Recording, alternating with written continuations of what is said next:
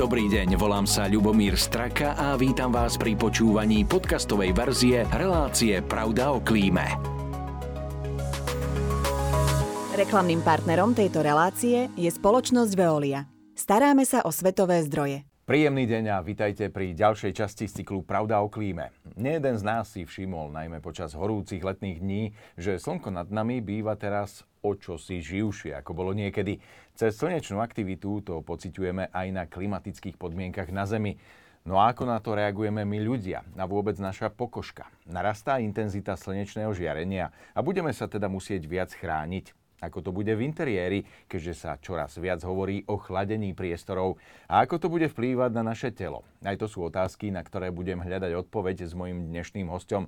Som rád, že pozvanie prijala doktorka Anna Danková z dermatovenerologickej kliniky fakultnej nemocnice v Trnave. Dobrý deň, prajem. Dobrý deň, ďakujem veľmi pekne za privítanie. Pani Danková, poďme na tú uh, takú moju úvodnú otázku. Ako je to s tým slnkom? Uh, úplne ma nezaujímajú tie vedecké prístupy, to asi ani nesledujete, ale podstate je stále rovnaké, alebo máme len e, my tie subjektívne pocity, že sa niečo deje okolo nás a s tým slnkom a s tým žiarením? Mhm. Ďakujem za otázku. Teda vieme všetci, je tak všeobecne známe, že e, to slniečko silne, je každoročne silnejšie, že vlastne keď ako ideme do tejto klimatickej témy, tak že tá ozonová vrstva slabne alebo je stále tenšia a to vedie k tomu, že vlastne čoraz viac uh, je to, to intenzívne slnečné žiarenie je silnejšie a celkovo um, to vplýva na to, že vlastne um, tých kožných nádorov aj pribúda. Ja to vlastne vnímam najmä ako lekárka, vzhľadom k tomu, že um, v súčasnosti každoročne stále máme viac odhalených tých kožných nádorov a aj tie také aktuálne nejaké štatistiky hovoria o tom, že maligný melanóm bol piatou najčastejšou rakovinou u mužov a šiestou najčastejšou rakovinou u žien za ten predchádzajúci rok. A že tie, pred, no, tie nejaké predpovede o tom, ako vlastne budú nejako pribúdať rakoviny, tá predpoveď je taká, že do roku 2040 nám ešte stúpne maligný melanom o 50 uh-huh. Hovoríte, že na 5. mieste u mužov, uh-huh. na 6. u žien, takže uh-huh. muži sa viacej opalujú, alebo tam sú zahrnutí tí, čo robia na stavbách celý deň? Ono je to aj, aj tým, že vlastne v súčasnosti tie ženy viac vnímajú uh, takú tú um, osvetu o osvetu, áno, hej, že sa viac sa, chránia. Áno, áno, my sme takí povrchnejší, áno. v tomto prípade uh-huh. môže byť. Uh, poďme si ale povedať, čo sa pri tom dopade slnečných lúčov deje s tou našou pokožkou a prečo je to také nebezpečné? Čo, čo, čo sa teda deje? Takže tie slnečné lúče vlastne uh, sú rôznej vlnovej dĺžke. Vlnovej dĺžky teda poznáme uh, také dva najhlavnejšie, to je UVA a UVB mm-hmm. žiarenie. Uh, oni majú rôznu tú vlnovú dĺžku a okrem tej vlnovej dĺžky sa líšia aj prienikom do kože. Vlastne to UVB žiarenie, ono preniká vlastne do tej vrchnejšej vrstvy, ono je zodpovedné uh, za to spálenie kože.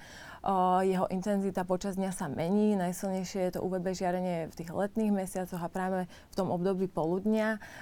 Zatiaľ čo UVA žiarenie, ono preniká hlbšie. Ono je zodpovedné za taký ten photoaging, za takéto starnutie pokožky a tiež vlastne je zodpovedné za taký oxidačný stres a vlastne pri ňom vznikajú voľné radikály. To tiež vlastne celkovo prispieva k takému starnutiu pokožky.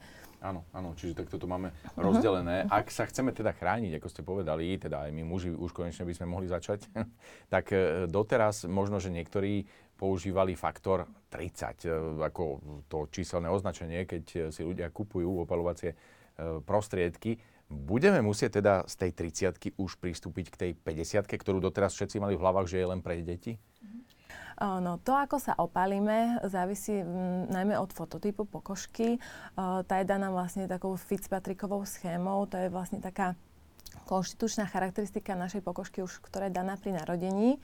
A, a vlastne naj, m, akože naj, uh, citlivejší sú práve tí pacienti, ktorí majú ten fototyp kože 1 alebo 2 uh, tí vlastne sa najrychlejšie spália, ale to, ako by sme mali pristupovať k tej fotoprotekcii, že či by sme mali používať UV, uh, ten SPF faktor 30 alebo 50, To nám môžeme si to veľmi ľahko odsledovať pomocou UV indexu.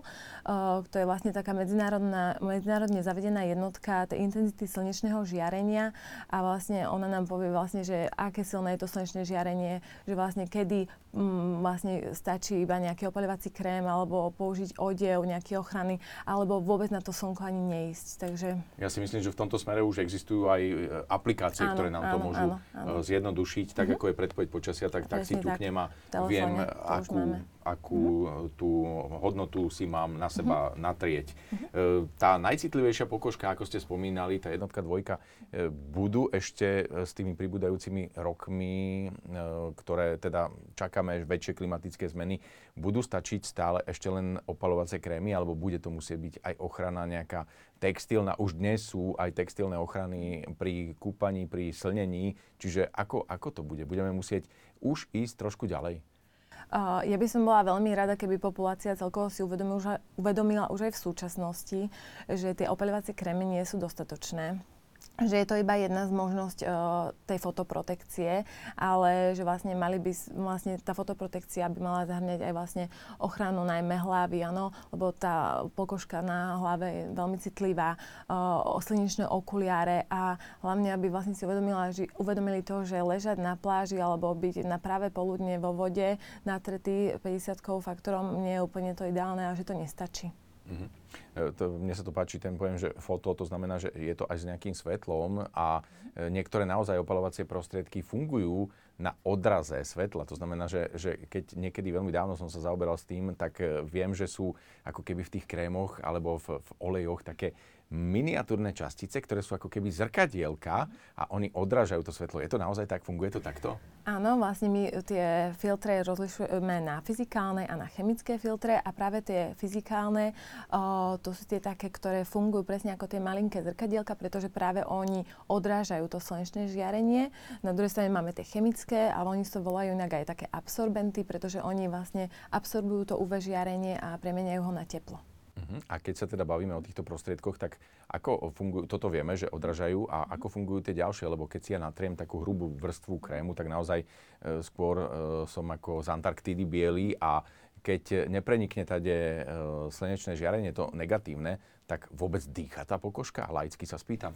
Áno, síce to, vlastne ten opaľovací krém vytvára na pokožke vrstvu, ale ono vlastne tie všetky opaľovacie krémy sú urobené tak, eh, aby vlastne mm, mohol to, tá pokožka dýchať, aby vlastne stále mohla prechádzať tá vlhkosť, áno, aj ten vzduch. Takže nemusíme sa toho bať, že by tá pokožka pod tým uh, nedýchala. Naopak, v súčasnosti už sú tie opaľovacie krémy urobené tak, aby vlastne našu pokožku aj hydratovali alebo dávali im rôzne vitamíny, takže to celkovo prispieva k takém zdravej vyzerajúcej pokožke, zdraviu po tej pokožky. A potom mm-hmm. sú mhm. také tie týždňové, že ani týždeň to nezmiete a chodíte ako pekár, hej? S tým, s tým. Ono naozaj je to také dosť prílnavé na tom mm-hmm. tele. Mm-hmm. To väčšinou tie, tak, e, tie minerálne faktory, mm-hmm. uh, tie ako keby vytvárajú ten taký hrubší film. Áno. Takže možno...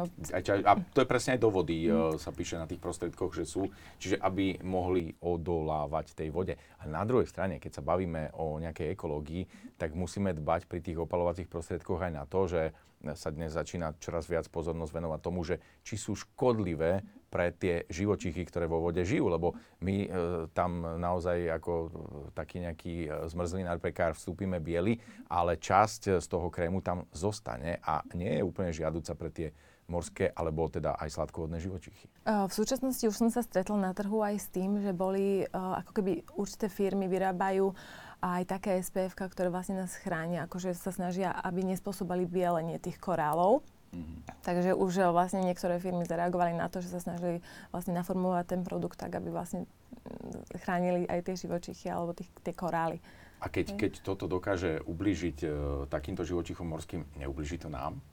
Myslím si, že stále musíme uh, brať to, aký veľký prínos to má pre nás. Uh-huh. Že vlastne uh, oveľa horšie je, keď sa spálime. Áno, takže si myslím, že nám to neškodí. Neškodí. Musíme sa toho bať. Uh-huh. A ak sa bavíme o ľudskom tele, tak uh-huh. ktoré časti toho ľudského tela sú také najcitlivejšie na slnečné lúče? Vy už ste spomínali určite uh, pokožku na hlave. Aj keď je teda krytá vlasmi, uh-huh. ak je ten zostrih naozaj veľmi krátky, tak je to slnko sa dostane prenikavejšie k tej pokožke ja viem na sebe, že prihlavky na nohách som si veľmi rýchlo spálil, ale aké sú také citlivé časti tela? Takže najcitlivejšia je tá vlastne hlava. U pánov, ktorí nemajú vlasy, ešte je veľmi riziková tá, tá časť hlavy, kde vlastne si tie vlasy nenachádzajú, pretože tam veľmi často uh, alebo najviac svieti to slniečko, tiež uši, hej, na to veľmi často zabudáme pri, tej, pri tom opaľovacom kréme. Uh, ďalej aj dorza rúk sú um, vlastne veľmi náchylné na vznik nejakých kožných nádorov alebo na spálenie. A tiež aj predkolenia a tiež ako aj tie dorza chodidiel to všetko. A, a dekolt. Áno, áno, áno, ešte pokožka na zadku je veľmi citlivá. No. Áno, áno, áno. Ale to, čo je citlivé pre nudistov, dáme inokedy. Áno, áno. No, poďme ďalej. Zvlášť citlivé sú určite ale e, znamienka, ak sa vystavujú takýmto slnečným lúčom. E, melaninové hyperpigmentácie. Ja som si takto pomohol. E, ako to teda môžeme vnímať? Môže to spôsobiť ten slnečný lúč, tie slnečné lúče môžu spôsobiť naozaj ako keby laicky povedané bujnenie v tom znamienku? Takže veď sa má tak, že vlastne 30% tých kožných nádorov vzniká zo znamienok, ale ostatné uh, väčšinou kožné nádory vznikajú, takže väčšina uh, vzniká ako denovo, áno, nie, že nie z nejakého znamienka. Takže my lekári musíme byť pozorní ku akýmkoľvek nejakým uh, pigmentáciám, lebo aj nejaké pigmentácie na tvári uh, časom vlastne sa môžu zmeniť z takého toho solárneho lentiga na lentigo maligna melanoma, čo už môže byť nebezpečné.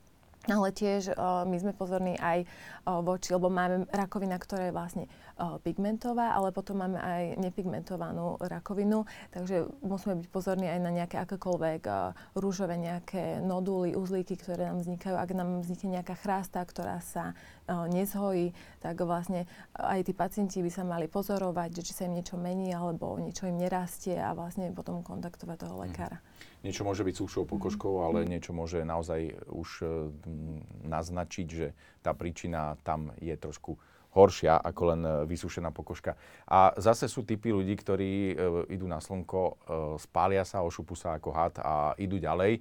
A zase sú ľudia, ktorým to ubliží. Čiže to sú e, tí, e, tí hadi, to sú tá tretia pokožka, tá najsilnejšia? Uh, takto. Určite by som začala tým, že tí ľudia, ktorí sa opakovane takto spália, tak určite by nemali ísť ďalej. Mali by mhm. si uvedomiť, že aké je to veľmi nebezpečné pre vlastne tú kožu že vlastne tým, že tá pokožka je spálená, že, že sa vymení. Že sa vymení, ale proste, že je spálená, tak vlastne uh, to vlastne môže priamo poškodovať až tú DNA tých jednotlivých buniek. Hej. Môže to viesť vlastne rôznym mutáciám. Práve tí pacienti uh, sa stretávame s tým, že oni si myslia, že však oni sa ani neopália, ale len povedia, že však ja sa neopálim, ale, alebo sa neopalujem, ale to, že niekto ano. je celý deň v záhradke bez trička a kosy a potom sa celý ošúpe niekoľkokrát do roka, to nie je úplne ideálne a vlastne to tiež vlastne zvyšuje to riziko vzniku nejakej, nejakého mhm. nebezpečenstva. Dnes máme veľmi silnú diagnostiku. Ako je to v vašom odvetví? V podstate dá sa zistiť eh, v podstate, tie, že začali už ochorenia kože. Samozrejme, akože pravidelná návšteva um, podobných ordinácií je žiaduca a tam s tými lupami, keď prebehnú, áno, áno, mm-hmm. prebehnú telo, tak vedia tí doktory, ale existujú aj už aj nejaké takéto um, možno úplne nekonvenčné metódy diagnostiky, ktoré dokážu, ja neviem, z krvi alebo z niečoho zistiť, že nejaký proces v tele začal? Pre nás je najdôležitejšie to dermatoskopické vyšetrenie. Áno, najviac sa vlastne pozeráme na to, na toho celého pacienta, ako to vyzerá na tej koži, pretože my sme dermatológovia a nedá sa to nejako ako zistiť. Akože sú potom nejaké genetické predispozície, ktoré sa testujú alebo zistujú ale to skôr už u pacientov, ktorí vlastne mali v rodine nejaké kožné nádory v mladšom veku a potom vlastne uh, sa takíto pacienti odošli na genetické vyšetrenie, či náhodou niečo také. Ale pre nás je najdôležitejšie to celotelové dermatoskopické vyšetrenie, nezabudnúť proste ani na pokožku hlavy, mm. proste presne pozrieť sa na každý kúsok tela, aj na chodidla, áno, na tie medziprsné priestory, lebo... Mm-hmm. Stále tá kontaktná metóda mm-hmm. uh, a vidieť, ako sa hovorí, vidieť to na vlastné áno, oči. Áno tak je to a asi najlepšie. počúvať aj toho pacienta, že čo povie, že či, aký má on postoj k tomu, k tej svojej koži. Že či je to taký pacient, ktorý sa chráni, alebo sa opakovane spáli, alebo že či nám povie, že nejaké znamienko sa mu nezdá, že sa niečo mení. Takže... Mm. Áno. E, tie klimatické zmeny neprinášajú len e, teda iný pocit z toho slnka, ale zároveň sa mení všetko okolo nás. Mení sa aj teplota, mení sa vlhkosť, e, suchá sú iné. Čiže toto všetko asi má nejaký vplyv na tú našu pokožku. A ako by sme teda mali reagovať, alebo v podstate ako reaguje naša pokožka na takéto klimatické zmeny? Ak sa nebavíme čisto len o slnku, ale aj o ďalších vplyvoch, ktoré sú na ňu. Uh, takže Naša pokožka je aj taký termoregulačný orgán. Ano, ono vlastne veľmi intenzívne vníma tie jednotlivé zmeny, že či je vlastne v nejakom teple alebo v, vlastne v zime.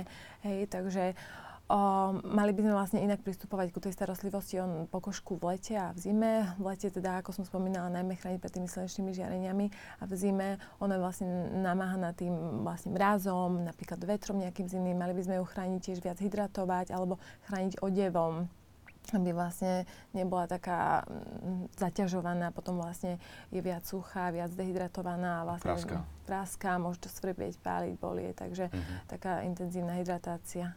A no, zrejme to isté bude platiť aj v ďalších obdobiach, keďže budeme skôr chladiť tie priestory ako teda Ehm, schovávať sa pred tým slnkom väčšinou v budovách a zároveň chladiť tie priestory, znamená, že to je tiež e, niečomu inému vystavená tá pokožka. Čiže tam asi bude platiť to, čo v zime. Áno, áno, áno, presne tak, že tá dôkladnejšia e, hydratácia tej pokožky a hlavne uh, tie také zmeny uh, tepla, hej, uh, ten rýchly prestup zo zimy do tepla, to vlastne tiež môže vplývať aj na nejaký rozvoj alebo zhoršenie nejakých kožných zápalových ochorení. Veľmi často práve na tvári rozácia, to je celkom časté a pre týchto pacientov práve tieto veľké výkyvy môžu vlastne zhoršovať alebo prispievať zhoršovaniu tohto ochorenia. Mm, to som chcel práve rozviť uh-huh. túto mhm. tému, že klimatické zmeny uh-huh. a niektoré ochorenia, uh-huh. ako je dermatitida seborrea alebo uh-huh. psoriáza, uh-huh. čo takíto pacienti, čo sa ich týka uh-huh. vplyvom klimatických zmien tak tá patofyziológia týchto všetkých ochorení je daná, ale určite sú tu nejaké tie triggery, nejaké spúšťače, ktoré by to mohli zhoršovať. Napríklad, hej, človek sa viac spotí v lete, to môže viesť k väčšej produkcii mazu a tým pádom potenciálne nám to môže zhoršovať tú seboroickú dermatitídu, alebo u tých atopických pacientov, áno, v tom nejakom prášnom prostredí tiež to vlastne môže spôsobovať exacerbácie týchto ochorení.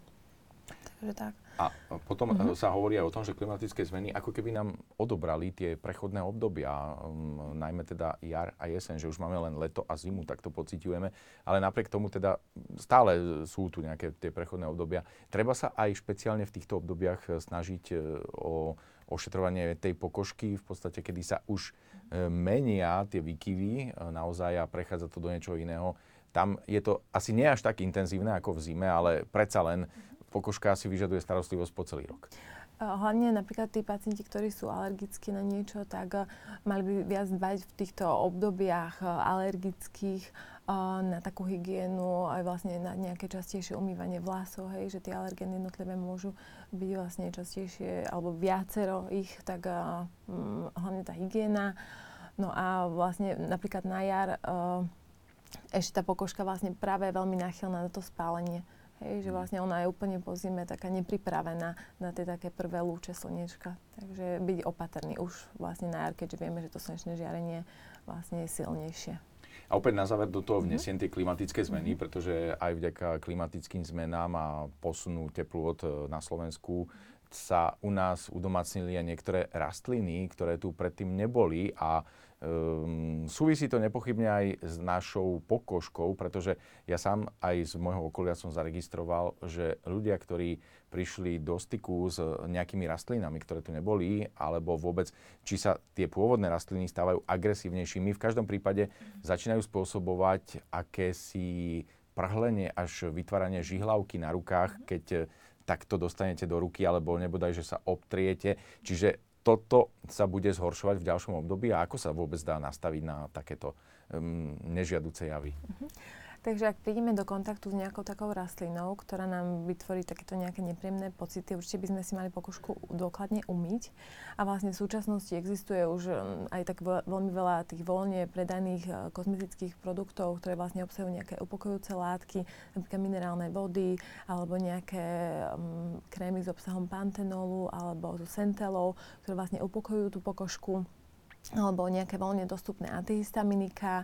Ak náhodou toto prhlenie neustupuje alebo vlastne sa zhoršuje, že už vlastne veľmi svrbí, takže nemali by sme si to hlavne škrabať. To je také veľmi dôležité. A keď vlastne to nejako neprechádza po aplikácii týchto voľných dermatokozmetických produktov, tak potom by sme mali vyhľadať toho dermatológa a vlastne podľa toho už ako, ako vlastne to vyzerá, tak sa vlastne určí tá liečba, pretože poznáme práve tie fotofitodermatózy, e, stretávame sa s tým, kde vlastne vlastne máme nejakú reakciu po kontakte s rastlinou a so slnečným žiarením.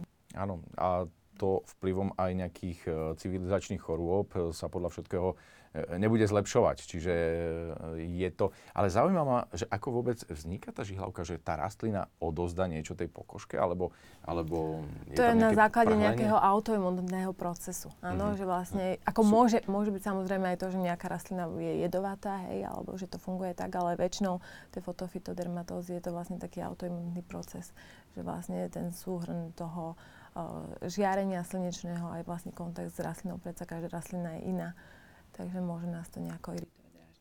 Ja verím, že takýchto invazívnych rastlín tu e, nebude veľa a m, napriek tomu musíme byť stále ostražití. E, ďakujem veľmi pekne, pani doktorka, že ste zodpovedali moje otázky. E, bolo to veľmi zaujímavé. Verím, že aj pre ľudí, ktorí sú na druhej strane kamery alebo na druhej strane reproduktora, z ktorého sa práve počúva náš podcast. E, ďakujem ešte raz, želám všetko dobré a držím palce. Ďakujem veľmi pekne. Dovidenia. Rovnako ďakujem za pozornosť aj vám. Teším sa na vás pri ďalšej časti z cyklu Pravda o klíme. Užite si dnešný deň. Dovidenia na budúce. Reklamným partnerom tejto relácie je Veolia Energia Slovensko.